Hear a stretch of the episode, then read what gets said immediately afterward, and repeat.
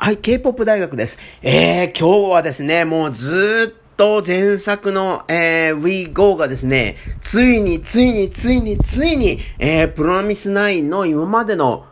辿ってきた、まあ今までずっと鳴らしてきていた優れたポップミュージックの究極の形、最高到達点だっていうことですね。もう、しつこいくらいいろんなことを話させていただいていて、で、そこからもう怒涛の展開で、えー、事務所は変わるわで、あのもう発表から、なんだろう、前作が出てから、もういっかげつもしないうちに新曲が出るというですね、怒涛の展開の中なんですけれども、えー、先ほど、えー、プロミスナインの新曲、えー、今回あれですね、ビーティーエス のあ事務所に移籍してからの第一弾、ハイブに移籍してからの第一弾、トーク&トークが楽曲と エムブイ とともに、えー、っと解禁になりましたので、そのことについてちょっと深掘りしたボイス考察をさせていただけたらと思っています。うーんと、まあのそもそも論みたいな話をすると、もう多分多分なんですけど、これも自画自賛的な話で恐縮なんですけれども、あのテキストの形で書かれているものとしては、プロミスナインっていうのは何者であるかとか、彼女たちが今までずっと鳴らしてきた音楽性の意味合いとかっていうことに関しては、あの K-ポップ 大学がブログに上げたあのテキストを、まあ、あの日本だけではないと思うんですけど、まあ、韓国でもかなり彼女たちはあんまり過小評価されてたりとか、海外でもですね、あんまりまだですね、そのやってることの凄さに比べると評価がされていないので、そういうことを言うと、多分あの、世界中で最も優れた、あの、プロミスナインの音楽性、彼女たちの表現者としての意味というのを書いたのは、K-ポップ 大学が、えっと、ブログに書いた、あのー、彼女たちについてのテキストだと思うんですけれども、で、その、それの、まあ、あの、多分、ずっと、あの、もしよろしかったらそれを、ものすごく長いテキストなんですが、読んでいただけたら、プロミスナインとは何者なのか、っていうことに関しての概要というか、あのポップミュージック史において彼女たちはどう位置づけるのかっていうことに関しては全て分かっていただけると思うので、それがそれをお時間あればぜひ読んでいただきたいんですけれども、で、まあそれ読んだりとかですね、で今もお話ししているように、もうプロミスナインっていうのはすごいガールズグループなんだ、あのー、K-ポップ においても本当にすごいグループなんだっていうことをずっとと言ってるわけなんですよね。で、言っていて、その到達点が、あの前作の We Go だよっていうことももうずっとですね、この間あの We Go がリリースされた時にもめちゃめちゃ長い連続ツイートさせてもらいましたけども、まあ、そういうことだっていうことを K-ポップ 大学は言ってるわけです。で、そうすると、多くの人たち、例えば、プロミスナインって何っていう方だったりとか、その K-ポップ には興味あるけど、プロミスとかってどうなんっていう方は、こういう疑問を持つと思うんですよ。そこまで素晴らしい音楽を発信しているのに、じゃあ彼女たちはどうしてもっと多くの人たちに聞かれないのっていう、そのいわゆるなんでもっと多くの人たちにリーチしないのっていう、ものすごく基本的な、あの、誰でも思う疑問を持つと思うんですよね。すいません、今日もちょっと暑いので飲み物を飲みます。そうなんですよね。あの、だから、優れている、その、彼女たちの優れている、あの、楽曲の優れているさっていうのは、もう、あの、あらゆる、この、せんきゅうひゃくごじゅうねんだいからにせんにじゅうねんだいにかけて、ななじゅうねんだいぐらい今の形のポップミュージックっていうのはずっとあるんですけども、その様々な要素を、あの、楽曲の中にも、で、ず、まあ、あの、ずっと彼女たちの エムブイ を、えー、とあれかな、えっ、ー、とラブモブラブモブそうだねラブモブまでやってたのはもうデジペン先生なので、デジペン先生によるそのミュージックビデオもそうなんですけども、様々なあの長年におけるポップミュージックの様々な要素をとにかく詰め込んで再編集するっていう、それがもうとにかく K-ポップ が今最も優れた、世界中で最も優れたポップミュージックになったってことの基本なので、それを、まあ、プロ、プロミスナインもずっとやってきたんですよね。で、じゃあ、あの、もっと多くの人に聞かれるべき、もっと人気が出るべきである要素はあるのに、じゃあプロミスナインは、なんで、なんていうか、そのブレイクもしてないし、でも人気がないわけでもないし、このなんていうか、どっちつかずな状態なんだろうっていうことは、多くの人が、もうファンのフレーバーの 方, 方も含めて、で、その、今回で、その、いわゆる、まあ、ハイブから出たことで、初めて、えー、プロミスナインを知ったっていう方も含めて、じゃあ、なんでその、今まで彼女たちはブレイクしなかったんだろうっていう疑問を持つと思うんですよね。で、あのー、それには明確な理由があって、その、これがですね、これ、なぜ、なぜプロミスナインが今までブレイクしなかったのかっていうことを説明するのに一番わかりやすい例。で、プロミスナインも含めて、いわゆるその女の子のアイドルグループがどうやったらブレイクしていくのかっていうことの最もわかりやすい例っていうのは、これもあの、K-ポップ 大学があのブログにものすごく長い記事を書いてるんですけれども、あの、オーマイガールなんですよね。その、オーマイガールの歩み方と、その、実はあの、プロミスナインの歩み方っていうのはものすごく似ていて、その、オーマイガールはもう今や、あの、まだ世界中にリーチしてるっていう感じではないんですけれども、その、まあ、ついにですね、デビューからごねん、ごねんかけて、かな、まあごねんぐらいかけてとか、その、彼女たちは記録を持っていて、その、いわゆるその、デビューしてから、最も長い期間をかけて、その韓国での音楽番組でいちいを取ったっていう記録が残っているくらい、彼女たちはブレイクするまでに時間がかかったんですよね。で、そのなぜ彼女たちがブレイクするまでに時間がかかったかというと、その、もう、彼女たちのデビュー曲であるキューピッドっていう楽曲から、まあ、ずっとその、様々な楽曲をリリースしてたんですけども、もう、彼女たちがリリースしてきた楽曲っていうのは、本当に凝りまくっていて、もう、あらゆる年代の優れたポップミュージックの要素を、これでもかこれでもかという風な形で詰め込んで、どうだ、これが、あの、ポップミュージックへ果たすべき役割なんだっていうことを全面に押し出したような楽曲をずっとやってたんですよね。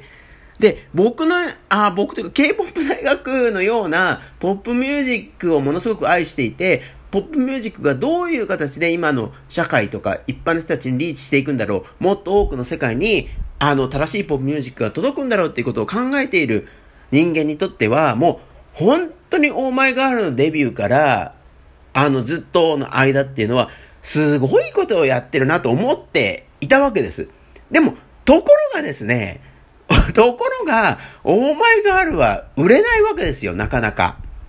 そこまで僕なんと K-ポップ 大学とか、その、ポップミュージックってこうなんじゃないのと思ってるような、ちょっと変わった奴らにはもうぶっ刺さりまくるわけですけども、多くの、それ以外の、まあ、それ以外のっていうか、まあ、それ以外の きゅうじゅうきゅうパーセント の人たちですよね。きゅうじゅうきゅうパーセント の人たちは、オーマイガールの音楽に振り向かなかったんですよね。で、それはなぜかというお話になるんです。で、その、えっと、プロミスナインも、あの、オーマイガールも、これはもう、ポップミュージックの中でも、その、女の子が奏でるアイドルミュージックっていうことになるんですけども、ここで、アイドルミュージックがリーチしない理由っていうのは、もう明確、このごじゅうねんかんにおいてのポップミュージックシーンでおいて、もう明らかになっていて、そのことも、あの、K-ポップ 大学は、あの、ブログにいろいろ書いたりするので、あの、YouTube の、チャンネルでもいろんなこと、そのことについては語っているので、ちょっとディッグしてもらえたらと思うんですけれども、あの、なぜ、オーマイガールがリ、えー、っと、ブレイクしなくて、ずっと。で、あの、プロミスナインもリーチしない、リーチしない、えー、ブレイクしないのかっていうことは、もうこれは明確に答えが出ていて、それはなぜかっていうと、どれだけ、あの、プロデュース側、楽曲を作る側が、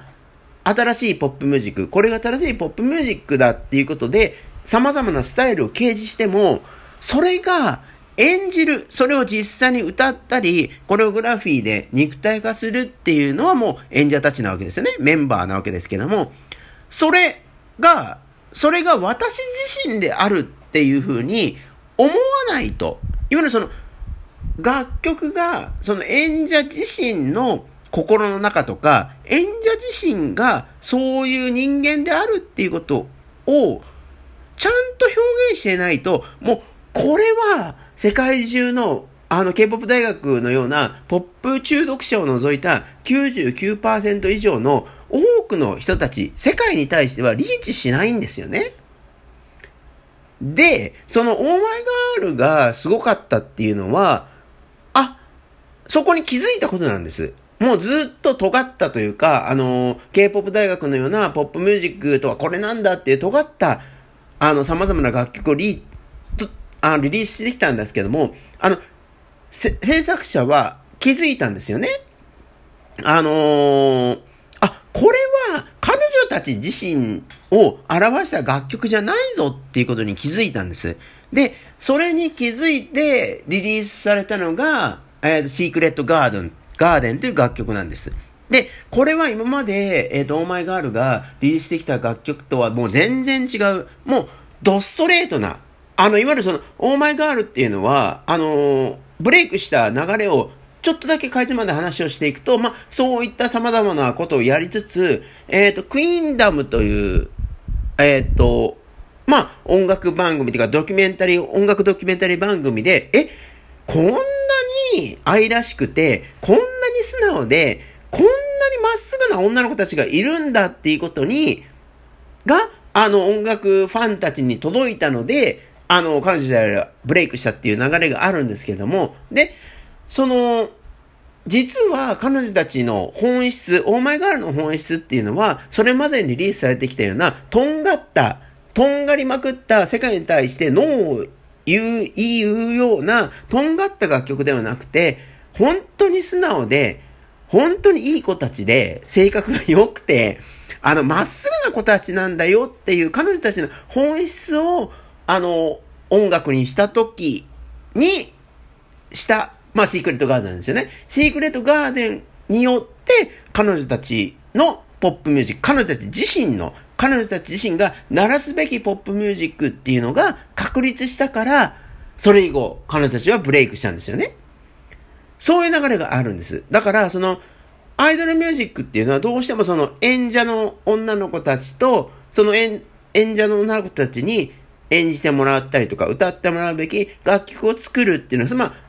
二分割されてるわけなんですよね。で、その、やっぱりそこが、あの、方向性が全く違う形になっていると、どれだけ音楽がす、あの、楽曲が優れていても、多くの人はそれに耳を貸さないしっていうことが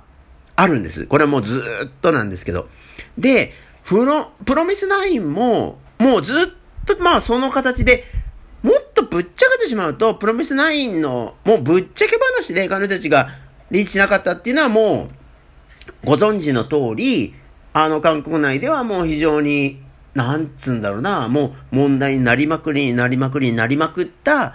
えー、っと、ボートリッキング、ボートマニピュレーション、いわゆるその、あの、えー、っと、プロミスを輩出した番組も含めての、その、ドキュメンタリー、形式の中においての投票の詐欺行為みたいなことがあったので、その韓国内ではもう完全に味噌をつけちゃったわけですよね。ああ、まあなんかこんな人たち聞く必要なくないみたいな形になってたんですよ。で、ただ、あの、プロミスの制作スタッフとか、まあ、あの、演者である彼女たちもすごいなっていうのはもう、はっきり言ってもう、あの時点でプロミスナインは空中分解しててもよかった。しててもしょうがないっていう形だったと思うんですけども、ずっとその YouTube での発信を、まあ、あの、ちょっと合間が空いたりしてるんですけども、続けて、で、その、シークレットコード自体は、あの、まあ、まさにあの、えー、っと、COVID というか、あれですよね、あの、コロナのど真ん中でリリースされたので、まあ、あの楽曲はちょっと置いとくとしても、それを経て、その、本本当に素晴らしい開かれた、もう彼女たちのれ今までリリースしてきた歴史をもう完全にあのまとめ上げるような超傑作をリリースしたのが We Go までなんですよね。ただやっぱりそのじゃあ We Go までの凝りに凝りまくったあの We Go がどれだけ凝りまくった楽曲だっていうのはあの以前えっとツイッターで連連続ツイートした、その中身をディックしてもらえたらと思うんですけども、まあ、常に、あのー、ディーケーディーケー から始まって、彼女たちの楽曲っていうのは凝りまくっていたわけですよね。でも、あの、じゃあ、その、凝りまくり、その、オーマイガールとの話の連携なんですけども、その、凝りまくった方向性っていうのが、彼女たち自身を表していたのかといえば、やっぱりそうではないんだろうなっていうことです。それはもう結果論なんですけども、その、オーマイガールの時もそうなんですが、結果論的に、あれだけ凝りまくった、あのー、コンテンツっていうのは、彼女たち自身の、心とはもう密接にリンクしてないだろうし、彼女たちの今を生きる女の子としてのありようとしてのをそのまま映した楽曲ではないなっていうところが、えっと、プロミスナインが今まで多くの人たちにリーチしなかった、もう根本的な意味なんですよね。で、今回のその楽曲、新曲のですね、トーク&トークの、まあ、エムブイ を見たり、あのー、楽曲を聴いて、あ、僕が、ああ、制作者側はついに腹をくくったなと思ったのは、えっと、このトーク&トークっていうのも元ネタがあって、この楽曲っていうのは、あの、せんきゅうひゃくはちじゅうねんだいの終わりから、せんきゅうひゃくきゅうじゅうねんだいの頭において、あの、イギリスにストックエイト・キン・ウォーターマンっていう、あの、プロデュースグループがいたんですよね。で、彼らが、あのー、プロデュースした楽曲っていうのがもう全世界をあのー、席巻してですね、あのー、なんだろう、アーティストで言えば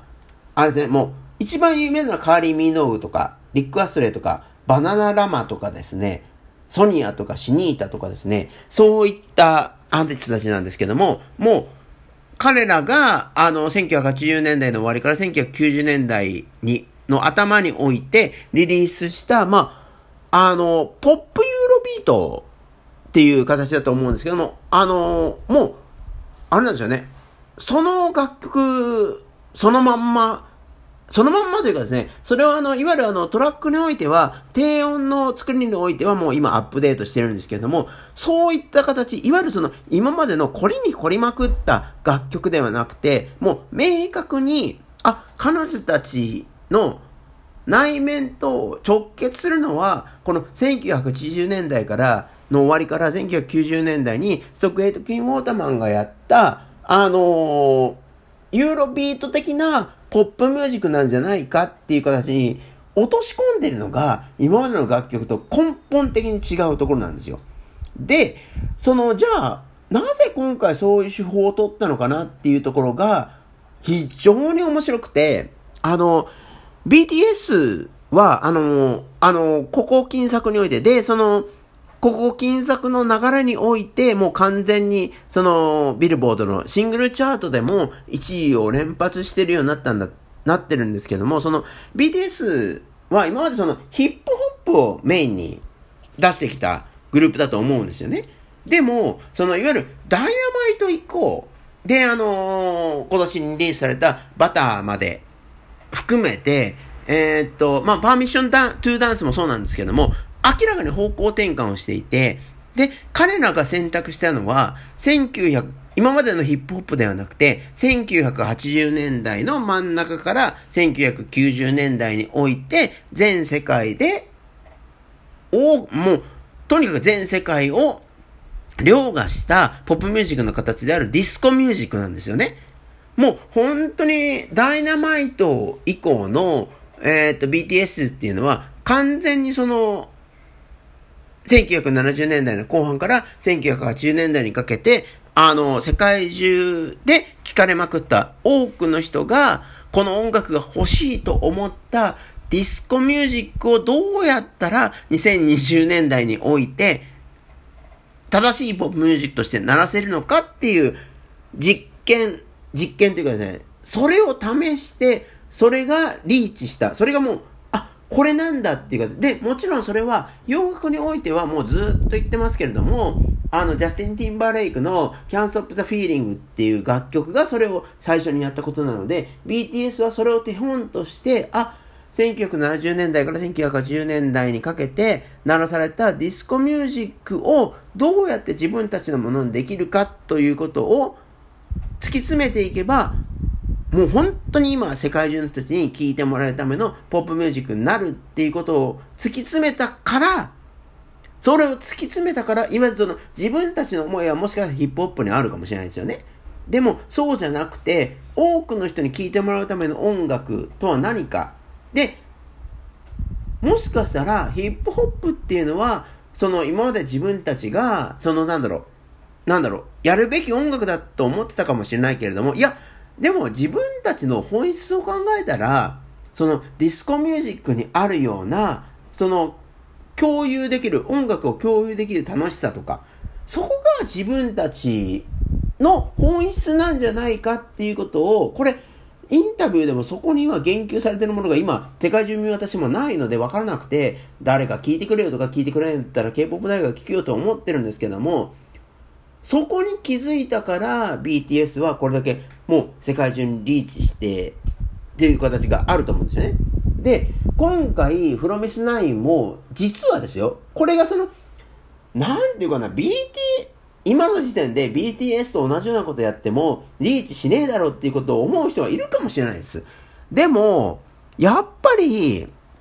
今までのようなこりにこりにこりにこりまくった形ではなくて、今回プロミスナインが選んだのは、やあの ビーティーエス がせんきゅうひゃくななじゅうねんだいからせんきゅうひゃくはちじゅうねんだいにあの流行った、もう世界中で鳴りまくったディスコをどうやったら今の時代に鳴らせるのかっていうことを試したのと同じように、今回プロミスナインのがトークトーク、トークアンドトークでやってることっていうのは、せんきゅうひゃくきゅうじゅうねんだいから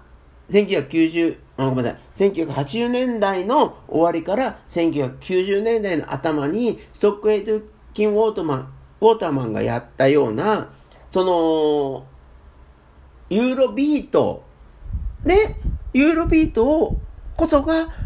ユーロビあのユーロビート的な、なんていうのかな、ユーロビートっていうのはもうもっと根本的なことを言うと、せんきゅうひゃくごじゅうねんだいとかせんきゅうひゃくろくじゅうねんだいにあった、もうそれこそフィル・スペクターとかが鳴らしていたあのガールズポップ、あの女の子のアイドルミュージックがあるんですけども、それをその違うビートに乗せて鳴らすっていうのが基本的な形なんですけれども、まあそれこそがいわゆる、それは面脈絡とした話で言うと、あ、もうなんだろうな、女の子の可愛らしさとか、そこだけにあの注釈して、そこだけにスポットを当てたら、いわゆる ビーティーエス があの様々な形の音楽を提出してきていて、 ビーティーエス はもうずっと根本はヒップホップだったと思うんですけども、いやそうじゃなくて、あ、僕たちはあのディスコ的な、もっとみんなで楽しさを分かち合おうよっていうことが彼らの本質だっていうことに気づい、気づいて、それを鳴らしたっていうのがそのダイナマイト以降なんですけども、それに沿った形で言うと、あ、プロミスナインっていうのも今までなんていうんですかね、その K-ポップ 大学が喜ぶような様々なとんがったことをやってきたんですけれども、いやプロミスナインの演者たちの本質って、もしかしたらストックエイト・キン・ウォーターマンがウォーターマンがせんきゅうひゃくはちじゅうねんだいの後半からせんきゅうひゃくきゅうじゅうねんだいの頭に鳴らしていたような、ものすごく楽しくて、なんだろう、多くの人たちがもうすごくなんだろうあの仕事で疲れた人たちが、なんか今の気分をちょっとだけ上げれるような楽曲はないかな、もうささやかな幸せみたいなことですよね。さ、今回のそのトークアンドトークを聞いて、あのサビがもうほとんどフックソングばいのトゥットゥルトゥットゥットゥルであの埋め尽くされているのに、僕は本当に驚愕したんですけれども、そのやっぱりなんて言うんだろう、そのサビにあの意味性のあるようなあの歌詞を載せなくて、フックソング的なあのー、ユニゾンで終わらせるっていうのは、もうこれは完全になんていうかな、聞く側にリラックスしてくださいよ。あの全ていわゆるその言葉の中に宿るような意味性とか、そういうものは全て捨てて、あの今だけ違う世界を感じてくださいねっていうことだと思うんですよね。で、まあそれをそのせんきゅうひゃくはちじゅうねんだいの終わりからせんきゅうひゃくきゅうじゅうねんだいにおいて、もう当時は実はそのストックエイト・キン・ウォーターマンがやったこのアイドルポップの 方, 方法論っていうのはすごくあの批判されたりもしたんですけれども、やっぱりこれはあのポップミュージック史においてはすごく優れた方法論で、せんきゅうひゃくごじゅうねんだいからろくじゅうねんだいにおいて鳴らされた女の子ミュージックをどうやったら僕たちは今の時代に鳴らせるんだろうっていうことを突き詰めた形の本当にすごいムーブメントだったとは思うんですよね。で、今回そのプロミスナイン、そのハイブに移ってから、まあ、ちょっと制作体制とかどうなってるのかな、まあ、明らかに楽曲の根本的な部分で変わっているので、あのー、楽曲を作る人たちも、あのー、側のところは別として、あのー、根本的な、いわゆるあのー、企画の部分とか、コンセプトのところでは、あ、これは完全に変わったなっていうのが、K-ポップ 大学のイメージ、印象なんですけれども、もう、それ、そのくらいですよね。で、特にその、ハイブにおいては、ビーティーエス が、その、今まで、とんがりまくった、そのヒップホップをどうやって、K-ポップ に意味があるように置いて鳴らすのかとか、そういうことを突き詰めた形ではなくて、あ、ディスコなんだっていうところに方向転換したっていうのが、やっぱりその、ハイブにおいては、勝ちパターンって言うと変ですけど、勝ちパターンだったんだと思うんですよね。だから今回その ビーティーエス で見つけた勝ちパターンをプロミスナインにおいても扱ったんだなっていうのが今回のトーク&トークのまあ根本的な意味合いなのかなと思ってます。えー、うんでそのやっぱりそのものすごくコンパクトな今回はものすごくコンパクトなか。コンパクトでシンプルな楽曲です。で、その エムブイ 自体もその ハイブ の YouTube チャンネルで、えーと、公開になってるので、あの、ビーティーエス を好きになった、特にそのダイナマイト以降で ビーティーエス を好きになった人たちっていうのは、そのいわゆるさっきも言ったようにそのディスコミュージック的なシンプルなジョイとかファンっていうところをどうやってえっと、素敵な演者たちが鳴らしてくれるのかっていうところに、ものすごくビビッドに反応した人たちだと思うので、その、プロミスナインがハイブに、えー、移籍した以上ですね。で、そこでコンテンツをリリースする、した以上、やっぱりその ビーティーエス 的なものを鳴らすっていうことはすごく正しいと思、思います。僕は。で、その今までのプロミスナインが、やっぱり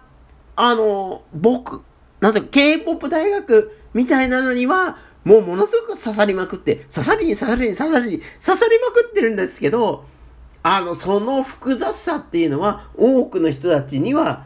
刺さらないわけなんで、そこをもう、あえて、今回捨ててですね、もう、そこは切ると。切って、そのハイブの兄さんである ビーティーエス がなぜリーチしたのかっていうことを、どうやってプロミスナインで展開できるかっていうも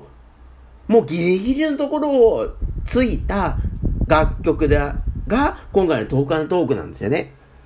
だからもう僕はですね、本当これはもう今までのファンフレーバーの方々以上にリーチしてもらいたいなと思っているし、その、この緊急リリースの形で今後その、プロモーションとかどうなるんだろうなとかっていう、ちょっと一末の不安はあるんですけれども、でもやっぱりその、今までの複雑な楽曲っていうのが多くの人たちにリーチしなかったっていうのは、もう、あのー、前に言ったように、明らかにやっぱりその複雑な楽曲構成っていうのは、あの、プロミスのメンバーたちは一生懸命それを、あの、肉体化しようとしたりとか、やってたと思うんですけど、やっぱり、そのプロミスの、メンバーたちの内面とものすごくリンクしていた形ではないかもしれないんですよね。で、そのハイブのその制作者側がどう判断して今回そのせんきゅうひゃくはちじゅうねんだいの終わりからせんきゅうひゃくきゅうじゅうねんだいのストックエイト・キム・オータマンがやったようなそのポップユーロビートで行こうっていうふうに思ったのかはちょっと